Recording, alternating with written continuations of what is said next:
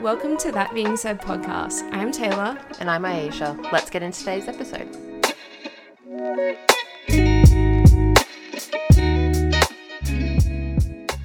All right, so welcome back to a new episode of That Being Said.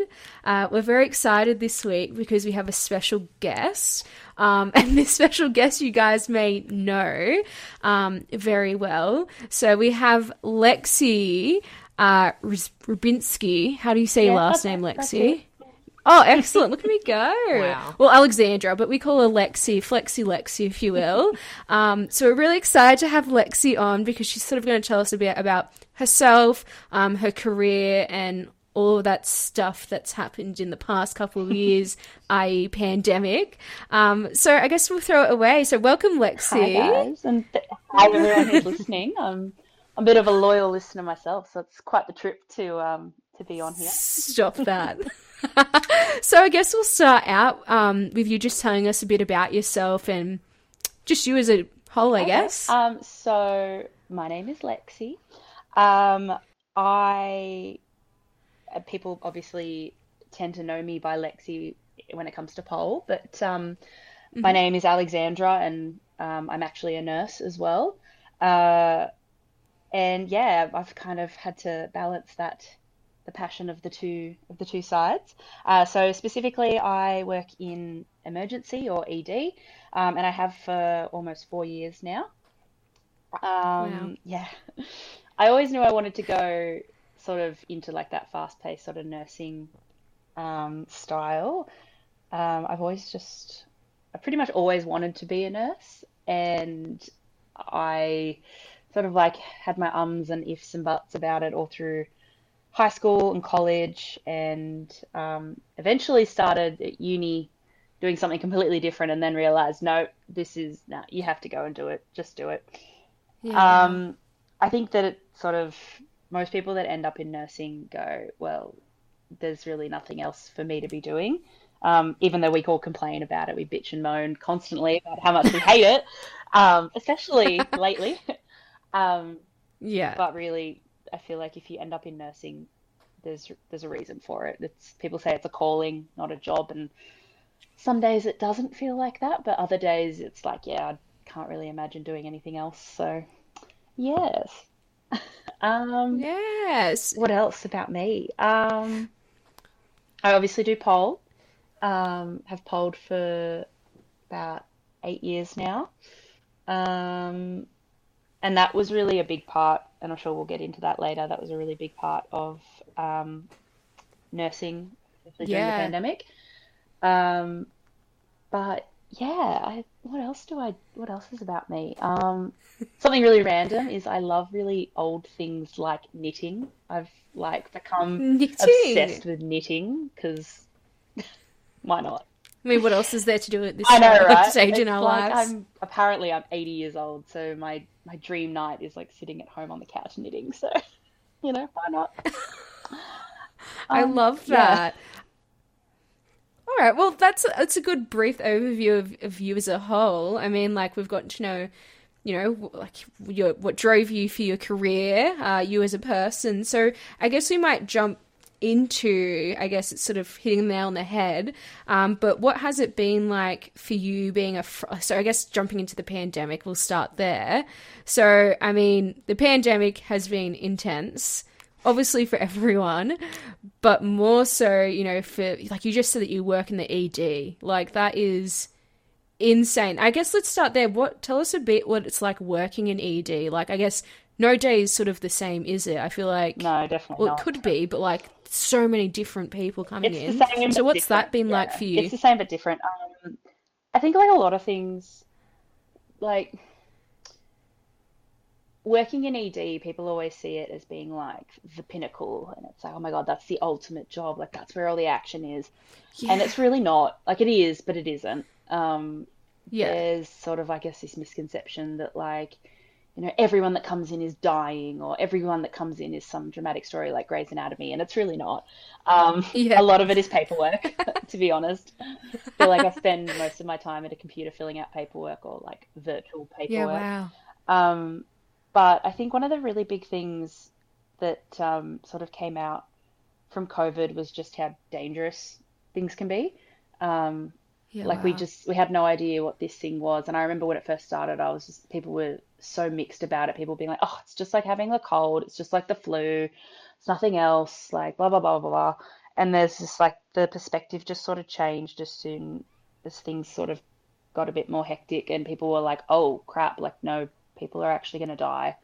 Um, Yeah. and people just sort of all of a sudden did this 180 like wow we need to um we need to be really careful so i think everyone kind of realized just how scary work could be um Yeah, and I guess as well, like sort of leading. Do you remember exactly like what you were doing when you first heard about COVID, or like like were you at work, or like i actually do you remember your first yeah i remember hearing about it in like um like just in passing and i was like oh like because at the time like for anyone who's not in the south southeast part of australia um, we had the bushfires obviously happening around the same time Yes. So we were dealing with these fires and people coming in with all these like asthma complaints, people who were having trouble breathing because the smoke in Canberra was just horrendous. Like it was just so bad, and we were just like, crap, like this is horrible. And then this thing cut rocks around where it's like, oh, we need to be mindful of people traveling from overseas, you know, of COVID. And I was like, what? I was like, okay, weren't we just dealing with bushfires? What what's this COVID thing? And then all of a sudden it just kind of blew up to be this thing that was like, oh, okay, there's people getting off international flights that are being like rushed to hospital because you might have COVID. Like things that were just completely ridiculous. Well, they seem ridiculous now because we're just so much more aware of it. But like everyone getting off a flight was just like, oh, you're in that city, you better go to quarantine. And it was just like, okay. Well, yeah, so much misinformation, I guess, at the start Yeah. because obviously no one knew what the hell it actually did, Yeah. or you know, I guess the government and uh, well, everyone was just scared. They're like, okay, well, we'll just lock everything case down. scenario, let's Uh, just stop. Yeah. Um, and I guess as well, it sort of leads in what, like, for you, I guess, being a frontline worker, um, sort of finding what the pandemic, like, sort of how, how you dealt with it. Because in Canberra, at least, the first lockdown, it didn't last for very long, and we didn't actually get that many cases. got so um, so I guess comparing. Yeah, I know, for a solid year. Um, so I guess comparing the two, I guess how was it for you as a frontline worker, you know, from the first lockdown or surge, I guess, to then all, almost a year to the date soon, I guess, in August when we're full blown lockdown, thousands of cases or getting to thousands. Um, sort of how how did you deal with that as a frontline worker? I think that, and I actually remember saying this to, like, so for those of you who, you know, might want a little bit of context here. So I have um, always had mental health issues, and I've seen a psychologist since I was 15, and I've got this really good relationship with my psychologist. And I remember when I first went into ED, seeing the things that I saw because, like, Taylor, you'd know, like, emergency departments are generally where people go when they're having like mental health crisis as well.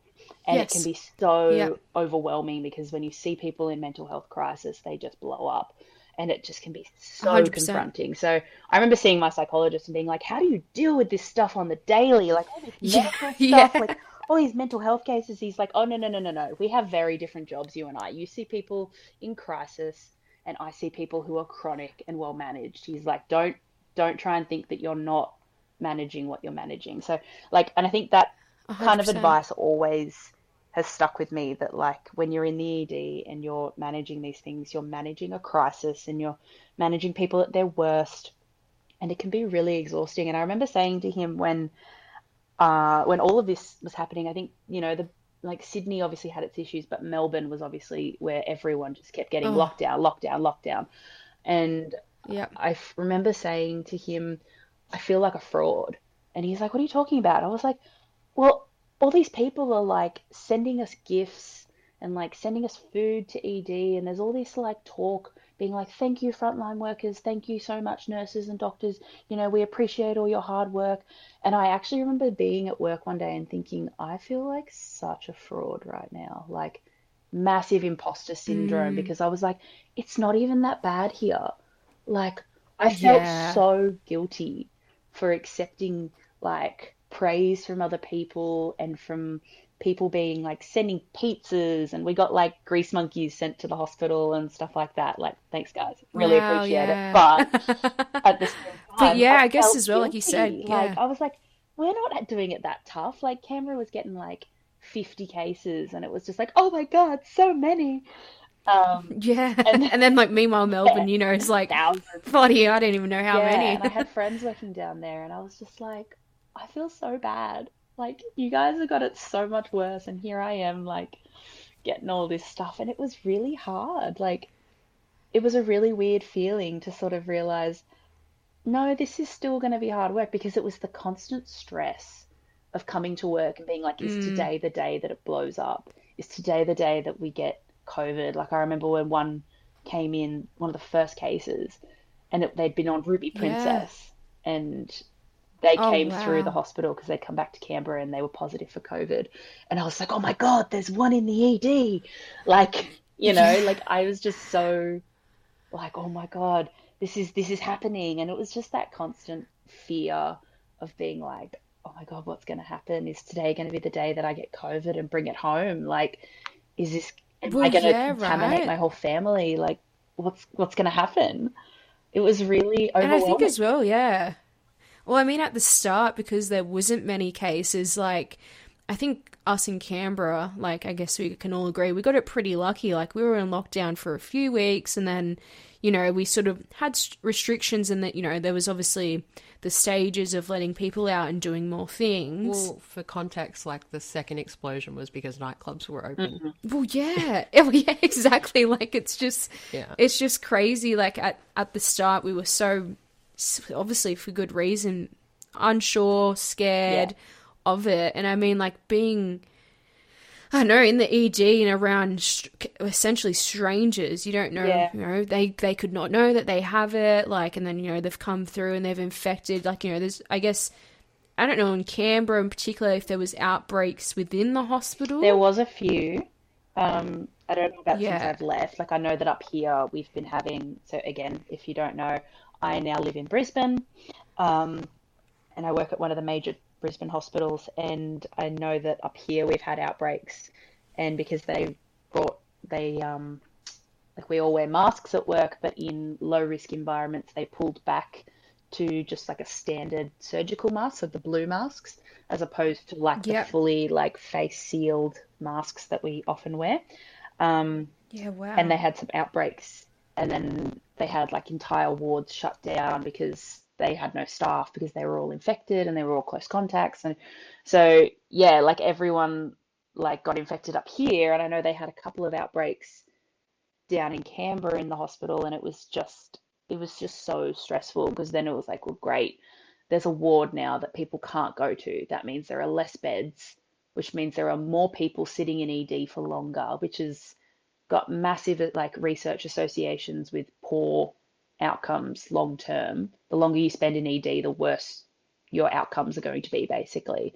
So I know with all of that kind of stuff going round and round and round, everyone's just stress got higher and higher, and everyone's just feeling the pressure like, great, well, we're here to help people, and it just feels like we're pushing, we're an ant pushing a boulder up a hill. It was really exhausting. yeah. So you touched briefly just before on like uh, I guess long term management of your mental health. But I guess we wanted to ask you like how have you been able to manage that during the pandemic while still having being able to like maintain a work life balance, especially being an essential worker and obviously the like schedule nature of What is uh, this? being an What is ED. this work-life balance you speak of? I, I don't know what that is. Can you explain what? um, We don't yeah, know I know, either. right? Um, it was it was probably one of the hardest things, and I remember I spoke to someone else who was also not a nurse but working in the hospital during the pandemic, and her and I both said, "Oh my God, how did we have energy for anything else except work?" So when lockdown happened, obviously it was straight away we lost everything, and so pole for me has always been a massive, massive like outlet. Uh, even though it was obviously I was teaching, so it was still work. It was just this this thing that I knew that I went and did, and it kind of got me to relax, got me to change my frame of mind, to be like, okay, well, you're done with like Nurse Alex. It's time to be, you know, Lexi the pole dancer, and you know, have some fun, relax, um, achieve some Yeah. goals that I wanted to achieve, and then all of a sudden, like overnight, that was all gone, and I was like, Yeah. okay, oh well, maybe I'll go to the gym. Oh wait no, I won't. You won't go to the gym because there's none of that either. And then all of a sudden it was like, well, all my coping mechanisms are gone. Like I go to the gym or I go to pole to like get my stress out to, you know, really feel the effects of my day and go, right, okay, the day's done now. Let's work it out, feel good, and then move on. And then all of a sudden I couldn't. And I was like, okay, so I'm gonna get up, go to work, deal with the stress, come home, go to bed, get up, go back to work. And it was just like, okay, well, this is just crap. This is exhausting. And I Yeah. have nothing to do that's going to like interrupt my routine of work, home, work, home, work, home. So there, there was like no work life balance during the pandemic. Oh yeah, I mean, yeah, you can't do anything. I guess as well, like you when lockdown hit, right? I know of- in particular Jake, like, he's an electrician, and he was like, "Oh, sweet, don't have to work for a few months," and like. Like obviously, like he was out. He he lost his job in the end of it, and then had to get a new job. But still, I guess the purpose of it, like you didn't get that. No. You didn't get months off. You Would have loved to you had to then home, work hard. but well, I I know, right? Like it's not an option. So like I feel like even that enough is as well as well. Sorry, is to sort of be mentally draining. Because I mean, I understand like working from home. It does have its perks because you're at home. You can have that work life balance. You log on a bit later. You can cook dinner, or you can. Do you know what I mean? So I guess as well with you having to deal with you know that didn't stop for you. You had to go into the into work every single day. Um, that, like it just would have been really really hard to sort of deal with you know your mental health as well Yeah. and And I think a lot of people who sort of like, I mean, we're a 24 hour service really, and that's great because, you know, things happen at all hours of the day. Um, But, you know, like 365 days a year, 24 7, we're there, we're open. We always joke about, like, okay, we're full now, turn off the lights, maybe they'll think no one's home. Like, you know, close the doors, turn the lights off, it's fine, no one, no one else is coming. Um, but that's not that's not the case. Like people get Christmas locked, uh, Christmas shutdown periods. We don't get that. You know? Yeah, you don't. there is no Christmas shutdown. Like people sort of, and I know there's other jobs that obviously continue all through the year, and by no means have we got got it the hardest. But it's still one of those yeah. things that you're like, well, lockdown happened, and like you know, for a while there on the first lockdown, it was great. It was beautiful. There was no patients in the ED. We had, I remember there was Well, one yeah, night exactly. we played cricket inside, like we were bowling a ball down the corridor because there was no one around. There was just, there was no one going outside, so no one was getting sick. People were wearing masks. They were too scared to go around people that they didn't know. So no one really got Uh-huh. sick. The people that were sick were the people that were already sick. Like, you know, say you've got cancer, you're coming in because, you know, cancer. Yeah. Or you've got yeah, Treatment or- exactly. yeah. Or you you have like done something where you've like fallen down your stairs and broken your arm. But like on majority, like we had no kids coming in who were really sick, which we get every year. You get your respiratory viruses for the kids. We had no kids jumping off play equipments because schools were all closed. so that was great. Um, less driving accidents, less drinking, like bad accidents from Yeah, drinking because wow. clubs were all closed. Like there was just it was so different. So for a while there, we were like, oh, this is great. But then at the same time, This is we're like, oh, cool. We'll all just chill out and like hang out. And then like someone would come in with respiratory symptoms, and everyone would just suddenly be on high alert. And you're like, oh god. So then it's like that Yeah. constant yo-yoing was really took its toll. I think Oh, I could mentally. You were imagine. just It like, just- oh, like I'm never really, I'm never really at rest.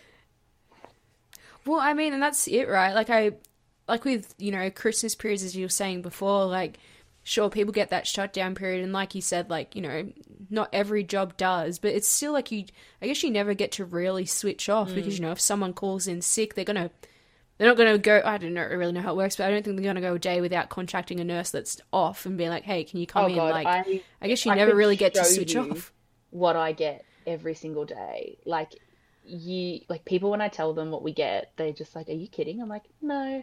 Like daily, at least once a day, there'll be a message going out. Sometimes two or three a day, being like, "Okay, we're getting desperate now, guys. Like, please, is anyone available?" please help Like, and like the other day, I got one from my current hospital just being like, "Oh, we only need like nine staff, and then the night will run."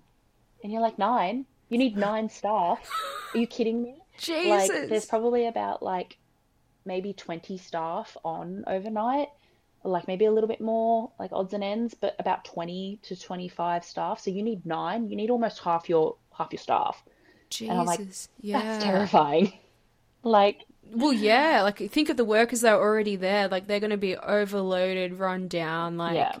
it's just insane. I guess as well, leading into like, do you think that your attitude, like to your career and industry, has changed like since I guess the pandemic? Because I mean, you know, when you're in school and you're you know dreaming of you know being a nurse, like I know for like in particular Irene as well, she'd probably be this like, in a similar circumstance. Like you guys didn't sign up for Yeah. this. Like I guess like obviously it was so it's so new and obviously you know we've never lived through something like this so do you think that's really warped or changed your perceptive uh, perception sorry on your career And even not just like your internal perception, I guess the pandemic's also shown a lot of, I guess, cracks where we're talking about funding, hmm. staffing, that sort of thing. Oh, thing. absolutely. And I think it, it's sort of like I, I go between two sort of phases where it's like it's really nice that people are talking about us and, you know, that there's so much more awareness of what we do have to go through and our conditions and things. But then I feel like on the other hand, something else comes along and everyone just forgets. Like even mm. even like just like I said before, the firefighters that were having to fight all through right before this pandemic hit and they were being really, you know, like really praised. They were like getting so much talk about, and then it's like, okay, next. one day yeah forgotten And yeah. it's like, you know, some people do, some people don't. Like, I feel like, particularly in politics, they tend to forget what's not at the mm. forefront of the media. So, you know, when a new wave comes up, then all of a sudden it's talking about, you know, conditions and work life and everything for, for frontline workers. Yeah. But as soon as everything sort of settles, people just kind of forget, which can be really disheartening, I think, because it's like, remember, we're still here, guys. Like, you guys might have gone back. Yeah, you haven't had a Yeah, break. you guys might have gone back to life as usual and everything's normal for you, but it's still the same here. Um, so I think that yes, to, like the short question, the short answer to the question is yes, my attitude has definitely changed. Um, I went into nursing being like, I'm going to be able to help people. I'm going to be able to, you know, make a difference, change lives. And then I think on the daily, I just kind of go, I'm not doing anything helpful. And I don't know if that's like my own, again, insecurities and my own doubts for myself that maybe I'm not having as big an impact as I envisioned. Um, Well, I guess it's hard, right? If like you, you know, sometimes there's that praise and then it goes away. It's like, well, like, what am I even doing? Yeah. Like, I know in particular, like Jake and I had recently had a conversation of, um, him sort of saying like, I didn't understand, like, you know, why they locked us all down. Like, it seems sort of pointless now because there's so many cases. And I was like, yeah, but you got to think like, I understand from the perspective of not wanting to overwhelm, you know, the essential services and the health health people, yeah, like it was all healthcare and about stuff. Because flattening the curve. If you remember back to the start of the pandemic, Well, that yeah, big thing, was flatten that the curve is long and gone. Yeah. Like it's just It was just about making it not as big a deal. So if everyone had had, if everyone that was getting sick wasn't vaccinated, like I've seen the unvaccinated, um, I hadn't seen it in Canberra, but being up here, where Mm. it's, you know, things are a little bit slower to take off, um, Canberra are very law abiding. Um, but uh, yes, we are, aren't we? very- They say get vaccinated. yeah, everyone does. absolutely. Everyone's like, right, okay, let's go, let's do it. Um, it was a bit slower up here. Um, so I have seen some unvaccinated people come through with COVID, and they do definitely look more sick. Um, so Mm. I think that, yeah, like if, if everyone that had been had had COVID had not been vaccinated, the numbers would have been massive. Ugh. Like already, I've been I still follow like the Canberra updates for Canberra Hospital and everything, and you know, seeing how many people are in hospital and how many people are in ICU. You know, if the amount of people that are in a hospital weren't vaccinated, like I guarantee the system would just be crumbling. So it's like that did its job. And now we're kind of relying on mm. the fact that, oh, well, everyone's vaccinated, it'll be less impact on the system. But I mean, the system's still struggling and it's still having a rough time. Well, yeah, and and I mean it is probably like a controversial topic with you know vaccines and stuff. Like I mean, everyone has their opinion. However, like it's you know eventually these vaccines like you need the boosters or you need like do you know what I mean? Like it's the same with the flu shot, right? Like when you get a flu shot, there's a new strain. So I mean, Yeah. like very controversial, but like I guess for you being a frontliner, you see it all. Yeah. So you sort of you understand and you see what's coming in and out. Yeah. You know. So I think I'm like pumped for booster number four. So I think that Boost me the um, I think my perception and stuff back on back to that. That was my question. Um, yeah. I'm gonna go on tangents if I don't keep following my list. Oh, I know. Um, I'm the same. I think that I feel a lot more, I guess, and this is the really hard thing because, like, to be honest, probably more resentful towards the general public, just that they're not, and it, and you know, it's in a non-biased way. Like, how could anyone be expected to know? But like the things that people come in for, like people just want reassurance. They just want to know, like, oh, am I going to be okay? Like whether it's COVID related or not, they're like, am I going to be okay? And from like a balanced, like calm side of things, I can go, yeah, okay, I understand you just need that reassurance that you're going to be okay. And people come to ED mm. thinking, well, that's going to be where I get that. That's going to be where I find out everything's all right. I'm not going to die. All my answers will be given here. Whereas that's not really what we do. Our ants, like what we need, like what ED is for is, are you dying? If you're dying, we will help. If you're not dying, mm. okay, you can wait. And I think people forget that, like, we know that and we can take an educated guess and say, you're Well, probably not going to die, so you can wait. But then people get really upset, like, well, why am I waiting? Or they come in with really stupid 100%. things and you're like, why didn't you go to your GP? And like from the educated side of things, from my perspective, it's like, oh my God, why are you here? I don't have time to deal with you. Well, But yeah, from their right. perspective, it's like it feels like, oh my God, but I could be dying. And they don't know. Well, and Like, I think it's a very good point. Like, especially with ED, I know for myself, I've only ever been to the ED once, and it was recent. It's probably a year ago, and probably in August.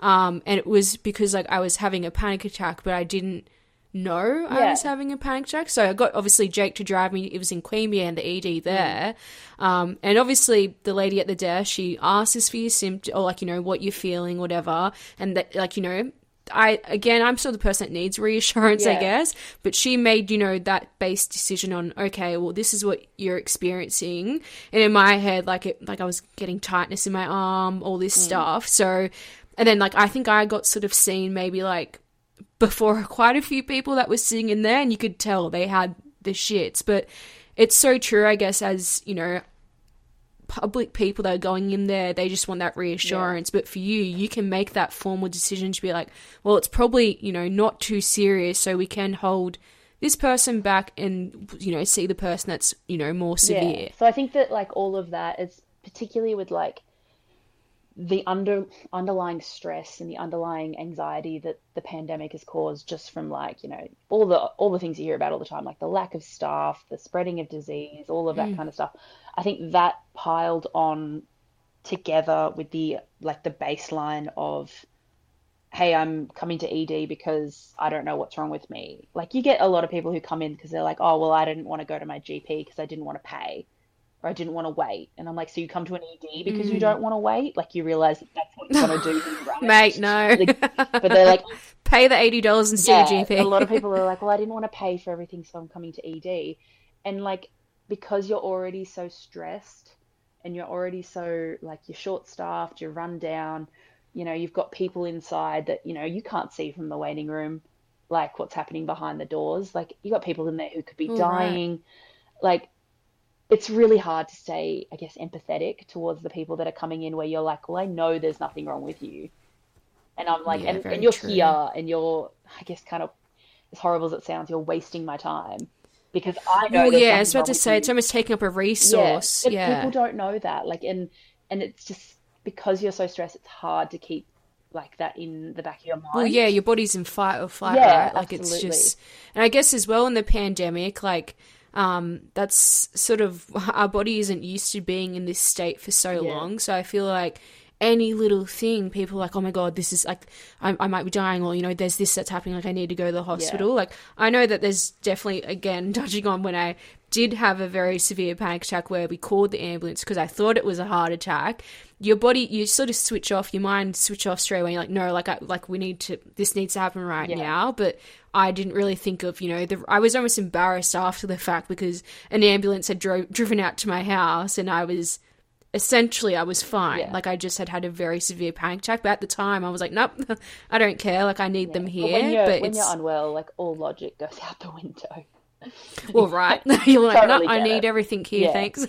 and then straight after, I was just like, oh, And that's oh, it. I really like, hope I they don't have the lights on. I find myself having to sort of check myself a lot, being like, okay, well, if it was my family member, what would I do? Like, what would mm. I think? Like, if it was my friend, what would I think?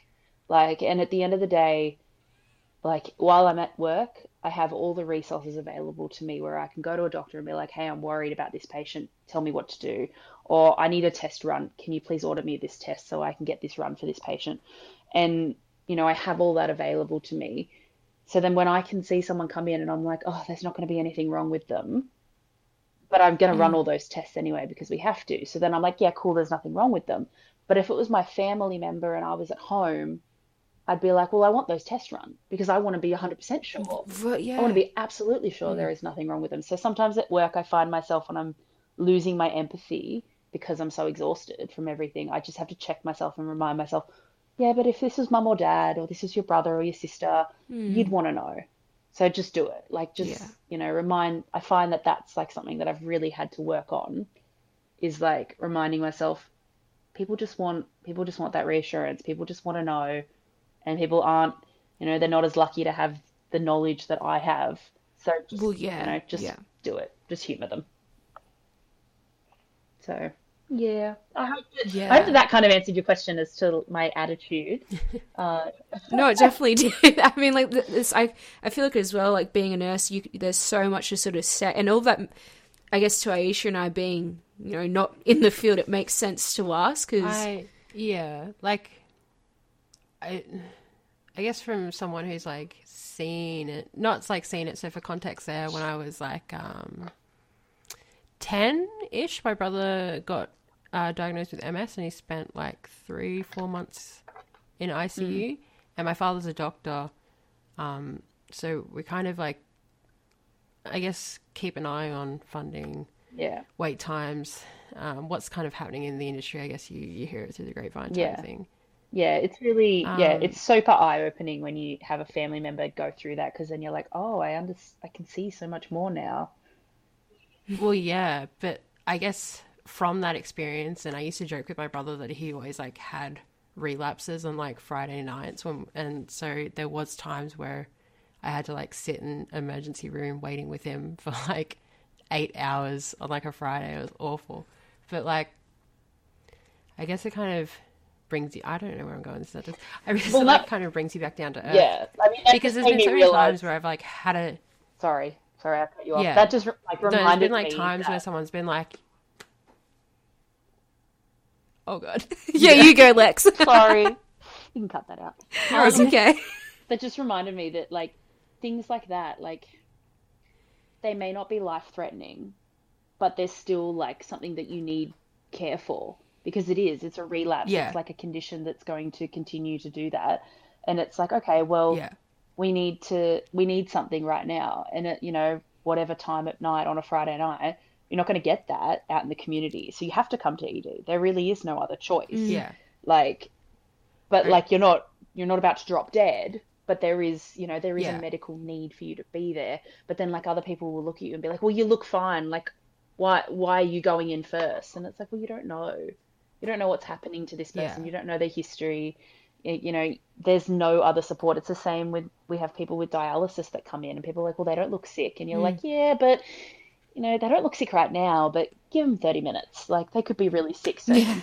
Like there's all those things that people just don't realize. Like sometimes you have to come to ED for those things, and it's it can be so so exhausting for the person having to come in. Then on like the flip side of that, I, I got COVID recently and my GP called me and to like check in on me. And sorry, they were like asking about the respiratory conditions and stuff like that. And I was like, oh, this is what I'm experiencing, blah, blah, blah. They're like, I think you should go to emergency. And I was like, I am not taking up a bed right now. Like, that's Yeah. not happening. You're an idiot. To be like, honest, that happens a lot. don't Don't, worry. Um, GPs Yeah. are like, people come in, they're like, "Well, my GP sent me in because I have COVID," and I'm like, "Cool." And. Yeah, I mean, like, it's not to discredit GPs, but like, you know what? I, I remember quite, quite specifically when COVID first hit. I went to the doctor four times in one week because I was just so anxious about it, and I thought I had it every two seconds. And he was literally like, "It's just like the flu," and that was Yeah. when it just first hit because they were so uninformed. So like.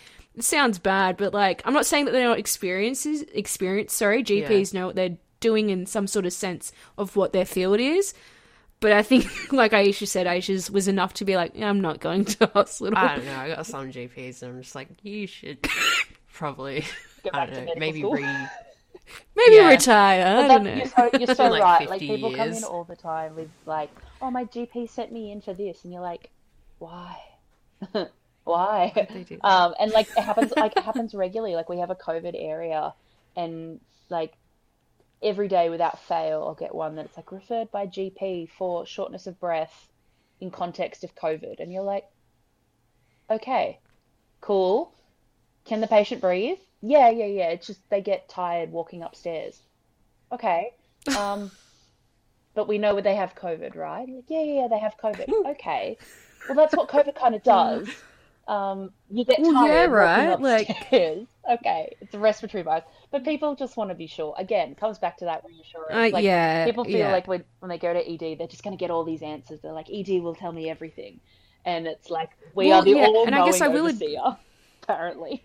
Well, I mean, I will admit, like, Too much house. Yes. yeah. well- well, I will admit, when the ambulance had come to my house, I in my head, right, I read too much into things, and I knew I wanted them to do a scan of my heart.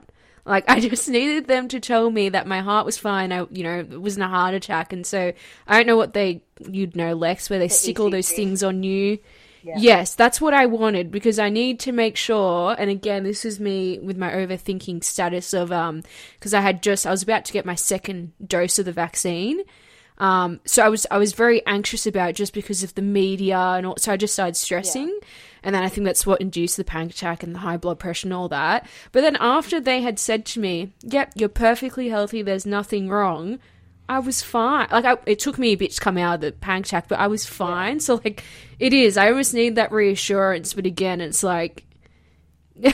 Not everyone, I guess, knows that, or you know, they just sort of need it. But again, I guess can be quick to judge in my sense of things as well. Like yeah, like you said, you just need the reassurance. We we went to a medical degree, you know, like we've either they're either doctors and have done medicine Mm. school, or you're paramedic and you've done paramedicine, you're a nurse and you've done nursing.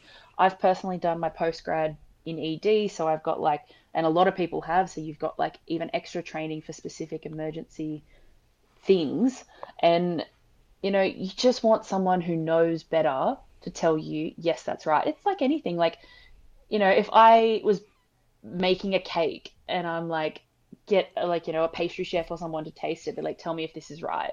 It's not that I think like, you know, like maybe I think it's rubbish, but maybe you've got a better opinion. Your opinion holds more weight. It's the same thing. Like people who are educated about it, people who know stuff, they're just going to give you that reassurance that like, yep, that's good. You're fine. It's all good. Keep going. And you just need that. People are human. We just need that. Yeah. So I guess moving forward, um, we know that you moved into state during the pandemic. How was that for you to make that shift, both uh, physically and mentally? It was hard. um, Yeah. So when we we crossed the border in January, and that was while the border, like, sort of like the border was up, I guess you'd call it. Um, like you had to get a pass to cross over, and I was like super paranoid about that. I was like, oh my god, like what if we get COVID? Like the day that we have to leave, it's all right. Got it later. It was fine. Across the border, all was well. Um, but um, it was like it was very annoying trying to set up my house. I can tell you that. Like, because I moved with nothing. Like, my partner and I moved up here. We had nothing. We had a blow up bed. That was what we had. And we slept on for like six weeks while we waited for our mattress to come because, courtesy of COVID, it was on a ship somewhere out in the ocean waiting to come into port. Um, so that part was definitely fun. Um, all the logistics of moving was exhausting. Um, but in terms of work, it was it was really quite interesting to sort of see how, like, you know, not just a different hospital, but a different state entirely was handling the pandemic. Um, so when I moved to this hospital, they, um, sounds really weird, but they have a tent out the front. Um, and it's this tent that they have built like a proper marquee with flooring, heating, um, and they set it up to sort of be like a they call it disaster, which is where we were like cohorting like the well COVID patients. So like say you had COVID, but you also, you know, had a broken leg. Like you're not here because of COVID, but you you still need to come to hospital. Like, you know, there's little things that are just coincidental that you've got COVID. Or like you have COVID, but you're at home making dinner and you cut your finger. You're like, well, I still need to come to ED because I need stitches Yeah. but I have COVID, so I'm going to keep them all together. So that was really different. Um, and seeing how they'd responded to COVID was really cool. Um, they were really late to bring in like face shields and masks, whereas Canberra brought them in ages ago. Um, so they'd only just brought them in when I got here. Um, and then Yeah. they were also rat testing everybody. So if you presented for ED, even if you had no symptoms, you got a rat test, um, which we found quite a few cases, like asymptomatic cases through that. Um, people who were like, "No, I don't have COVID." We're like, "Oh, the rat test says you do." Um, sorry to tell you, and they're like, "Crap, no, Straight to yeah, the COVID like, crap, no, I have to isolate. I'm not prepared for this. And you're like, yeah, I know, sorry.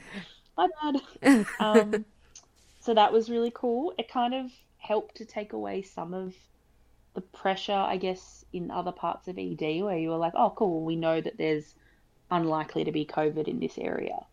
Like you kind of kind of took away some of the stress of like, oh my God, have they got COVID? Have they got COVID? Have they got COVID? Like they could still have it and just not be detected on the rat, but you know, it was less likely. well, yeah.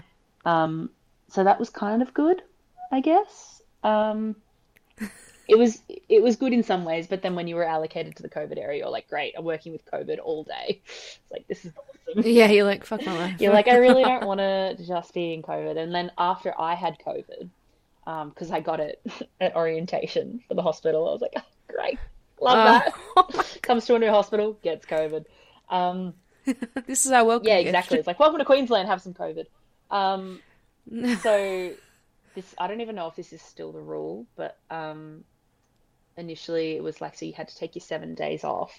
And then for the second week of like the 14 day period, you ha- you were only allowed to work in the COVID area because if you were like Oh. even though I was like completely symptom free for five days because I got symptoms, was negative, continued with my life, then got worse symptoms and tested again and was positive. I was like, okay, cool. And then within a few days, I was Mm. like, okay, well, I'm fine now. Can I go back to work? No, you have to wait your seven days. And then by the for the next week, you were only allowed to work with the COVID people just in case you were still like potentially a carrier. Infectious, yeah. And then at that point, it was like a really, like it was the end of the COVID wave for Queensland for the, I think we were on the first, like the Delta Omicron sort of crossover period. Mm. So that was the first, like the lull before Omicron took off again. And it was Yeah. just like I had like I had days where I had no patience, and I was just sitting in there like twiddling my thumbs, and they were like, "But you can't leave this area because you could still be carrying COVID." And I'm like, "Great, this is great. Like, all right, I'll sit here Yeah, I'll doing just nothing. sit here being a wasted resource. That's fine." Um, So again, like different, just a completely different way of managing it. And I was like, oh, that's crazy. Um, what else? I think that like I think it it really killed, as I've heard, it's really killed the social life of the hospital. Um, so EDs are really obviously very stressful places, in case you hadn't noticed. Um, Yeah, I've seen Scrubs a few Yeah. times. I had yeah, imagine. yeah, just the just the tiniest bit stressful. Um, and there's a real like collegial sort of feeling that goes with that. Like there's always this running joke that like, you know, you've always got like your work friends and stuff, but like literally these work friends have seen you at your worst. Like you've been through shit together. Like literally, like potentially wading through arms of it. Like you never know. Um, days can be quite hectic. Um, you know, you've literally been covered in bodily fluids with each other. You're like, yep, cool, this is uh this is our life. Um, so there's this real like sort of collegial feeling, I guess, within the nursing industry. I have to say I didn't really feel very well supported in that regard back in Canberra. Um, but at this hospital, they're really like really collegial. And apparently they used to do lots of things together. Like they used to go out together. They used to like have like drink sessions or like club groups and things like that. And ever since COVID, that's just kind of died off. Um, so I think that that is kind of really disappointing that there's not really that commingling happening as much because people are still really scared. And now we're currently in Yeah. another wave up here. We're hitting, I don't even know how many. I don't even want to know how many, um, how many Yeah. cases a day that we're getting. But I think that that's really kind of killed the vibe, I guess, of the hospital, which is a Yeah. bit sad because you kind of really need that that support from your colleagues colleague. pick me up, Yeah. right? So Yeah. it's like, oh, you understand what it's like because you deal with it every day too. So, Right. I feel like sometimes when you do like those work things, you're like, okay, no talking about work, and then oh yeah, that's all you talk. I feel, I feel like instructor party is a good one as well. For an example, you're like, oh, no pole talk, Yeah. and then that's all that's spoken yeah, about. absolutely. And like, I'm lucky that yeah. my partner is also medical. Like, he's not a nurse, but he works at the Oh, hospital that's as good. well. Um, and he's also medical. So when we talk, we kind of debrief about things that we can both kind of understand. And I guess that's kind of nice because you can like there's a relation there and an understanding.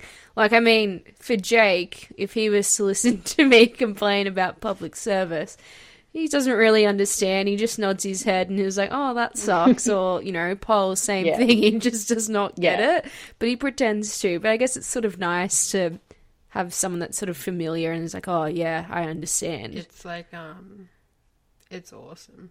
Yeah, I was going to say definitely- Aisha would also know because you know, both being mechanics, like it's just. yeah, exact same. can't relate, industry, obviously, exact guys. But um, yeah, the drive home debrief is like sacred.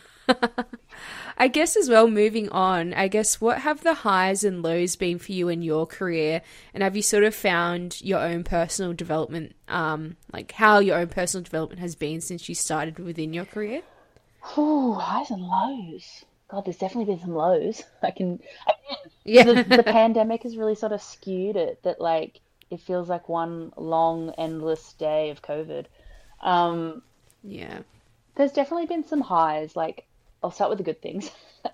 um, so I was um, not so much here yet because I've only recently come up here, um, but I was working, started working with like some really complex patients back in Canberra, um, like some trauma patients, and they even though like that's obviously really traumatic and that can be really overwhelming, it's also really good because that's where I was like, wow, this is what I want to do. This is, you know, these people are really in life or death situations and I'm here to help and I'm, you know, part of a team. Like it's no, it's not a one man show. It's definitely like a team situation. But it was just so rewarding, I guess, knowing that I'm here I'm trying to help this person and they may or they may survive because of, you know, something I did, which is just like a really, really good feeling, I guess. So that's probably one of the highs. Um, I have made some great friends along the way. Um, like, although I didn't make heaps of friends, I did have a couple of friends back in Canberra through nursing that really just made going to work every day so much more rewarding and so much more tolerable. Um, Yeah. So they were definitely highs. Um, I feel like there's just like a lot of little moments along the way. Like sometimes you get patients that just kind of hit you with the realism all of a sudden, and you're just like, wow, thank you. Like I, I really needed to hear that today. Like sometimes you just get the off comment from someone who's just like, I really appreciate that you're looking after my mum like that. Or I really appreciate that you made that cup of tea for me. Like, thank you so much. Like, and when they're just genuinely grateful that you took the time out of your day to do something for them, those are like the highlight reel. Those are like your moments where you're like, okay, I've done I've done something good today today. I've done my good deed. You know, karma A good karma's deed. in my favor today. um, but then obviously you've got the low side, which you know people always seem to remember the bad more than they remember the good. Um, the stress is probably one of the bad things. Like people say, oh well, you can't take your work home with you. Like that's so good. Like you can't work from home. And I'm like, Mm, but yeah. I feel like you definitely do. like, you definitely like it's do. a mental things, Yeah, right? you take a lot of the mental stuff home, and it's really hard. Like sometimes I'll drive home, and I'm normally like a loud music person. Like I love my music loud. I love to sing and dance and everything like that. Mm. And then again, you know, I'd go I'd go to the studio after work, and I'd put music on really loud, and I'd just dance it out and be like, yeah, this here's my feels out. But then other times I'll drive Yeah. home in complete silence because I'm like, this day is so overwhelming. If I have to listen to one more sad thing or one more Oh like yeah, emotional thing, I might fall into pieces. Um, yeah. so I think that that's been like those kinds of feelings have definitely had an impact. Um, and it just I've just noticed, I guess, how that's changed my life. Um, Mm. I guess um, I mean I don't know if we uh, you might have mentioned it previously, like you know we get we used to get together as instructors, like and do instructor getaways and Mm. stuff like that, and you know hearing how pole dancing has influenced people in their lives, everyone tends to get quite emotional. Like I know, Oh, hey, you're yeah. great for the you're great for the waterworks. You're a classic cancer.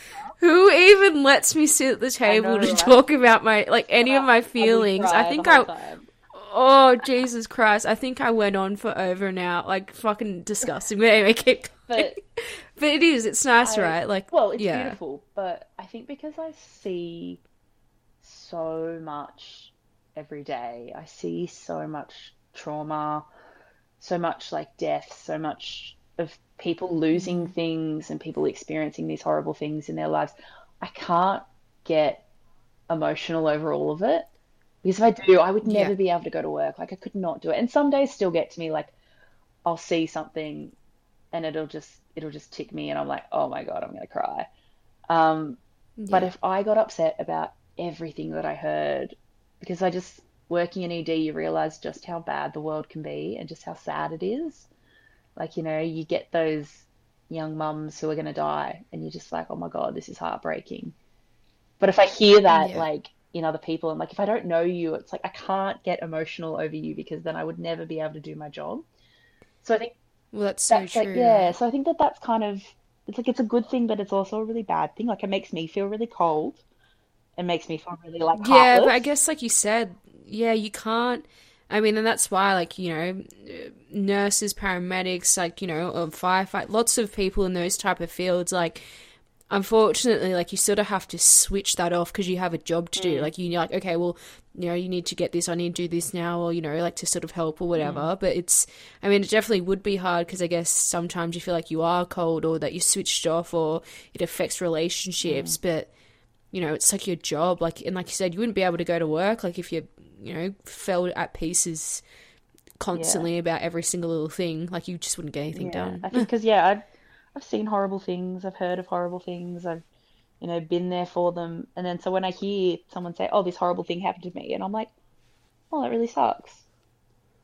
And it's just like yeah, exactly sorry was right. i supposed to cry? I'm so sorry like I feel really guilty for not crying. So at least i'll like work myself up into a panic attack that i'll start crying so it'll be fine um Oh, Lexi. but yeah, like I just don't get super emotional. Whereas like like in saying that though, Um, it was my birthday recently, and I was working, and I had the shift from hell. It was a horrible, horrible shift, and then I had flowers delivered to me at work from my parents back here, back in Canberra. Um, they sent flowers to my hospital, and they were delivered to me while I was at work. And I didn't know who they came from, and I opened the card, and it was from my parents, and I just bawled. I'm oh. standing there on the floor, and there's this doctor's trying to talk to me, and my eyes are like filling up with tears, and he's telling me these instructions. He's like, "Is that okay?" I'm like, "Yep." In one ear and out the other. Couldn't understand a word he said, and I just walked off the floor and Yeah. bawled. I was like, "Oh my god, I'm so emotional right now. What's wrong with me?" I just could not deal. it was just such an emotional day for me, and for like, it was such a hectic day at work, and so sometimes the emotions still do get to me.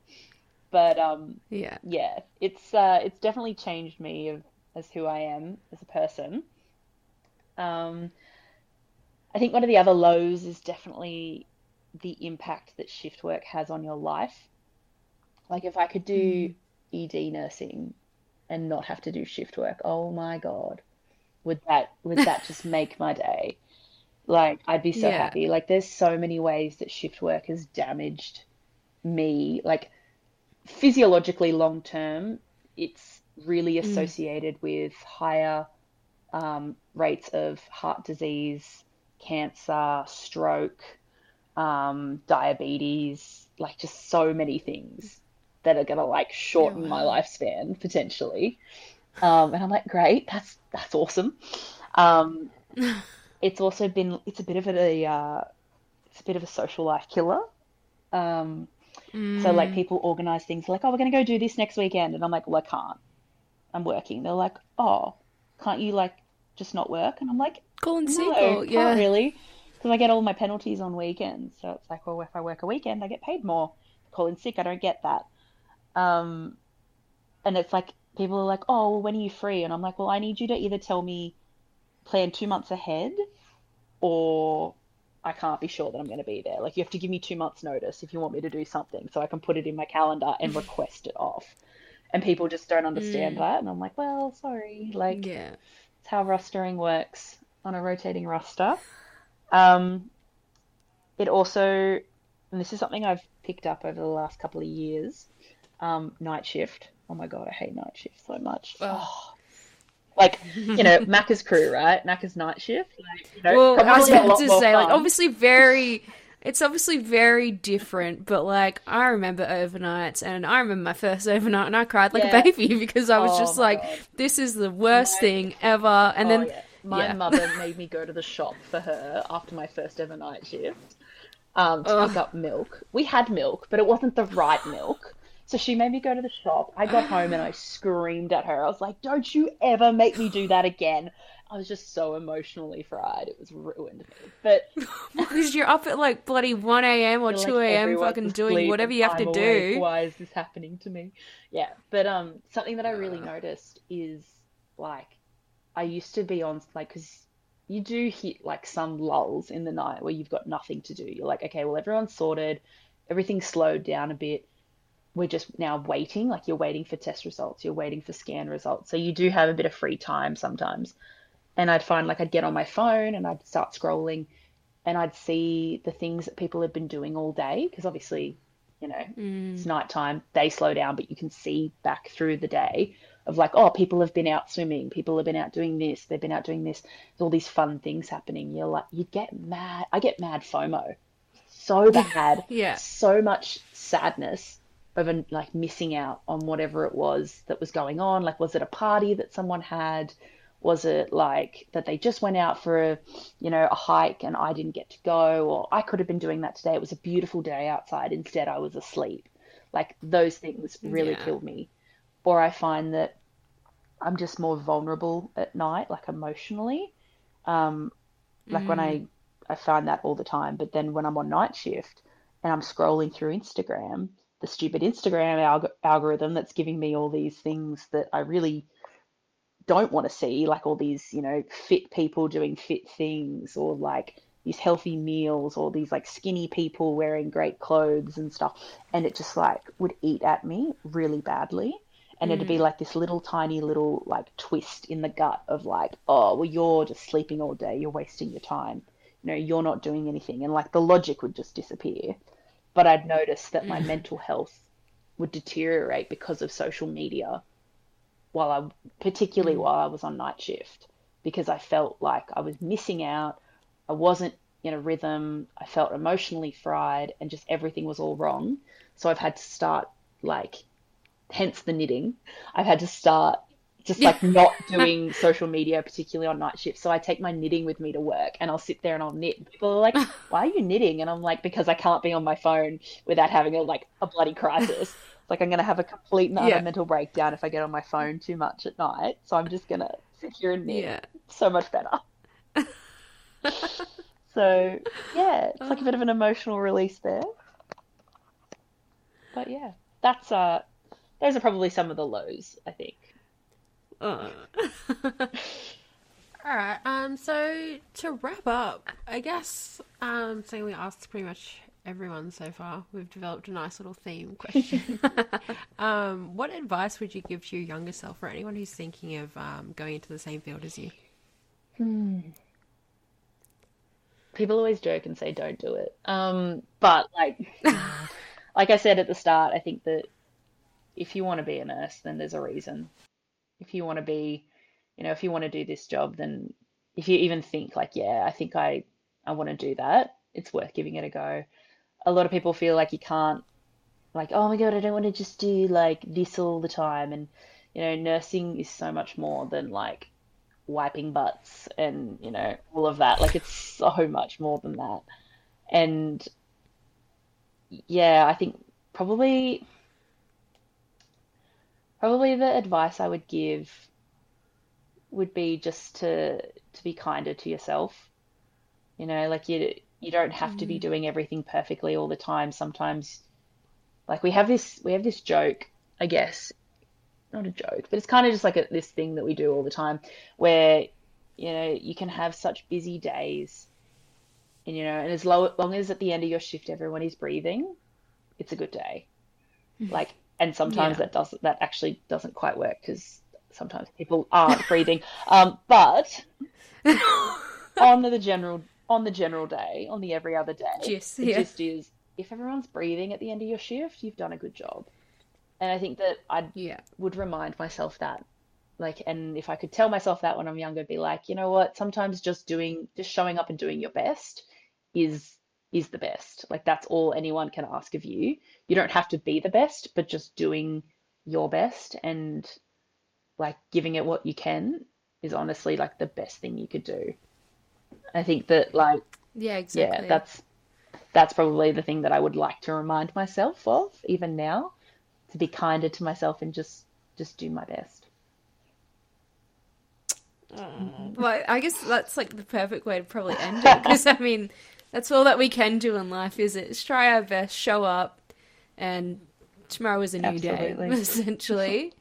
um, but we want to thank you so much for obviously joining us um, this episode and you know giving us a bit of insight about your life, your career.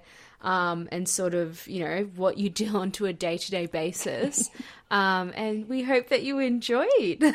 thank you thanks for having me guys and i hope that i uh, provided some insight not just rambling No, it was all amazing. thanks, thanks guys all right. Well, we'll see all of you guys uh, in a fortnight's time for another new episode.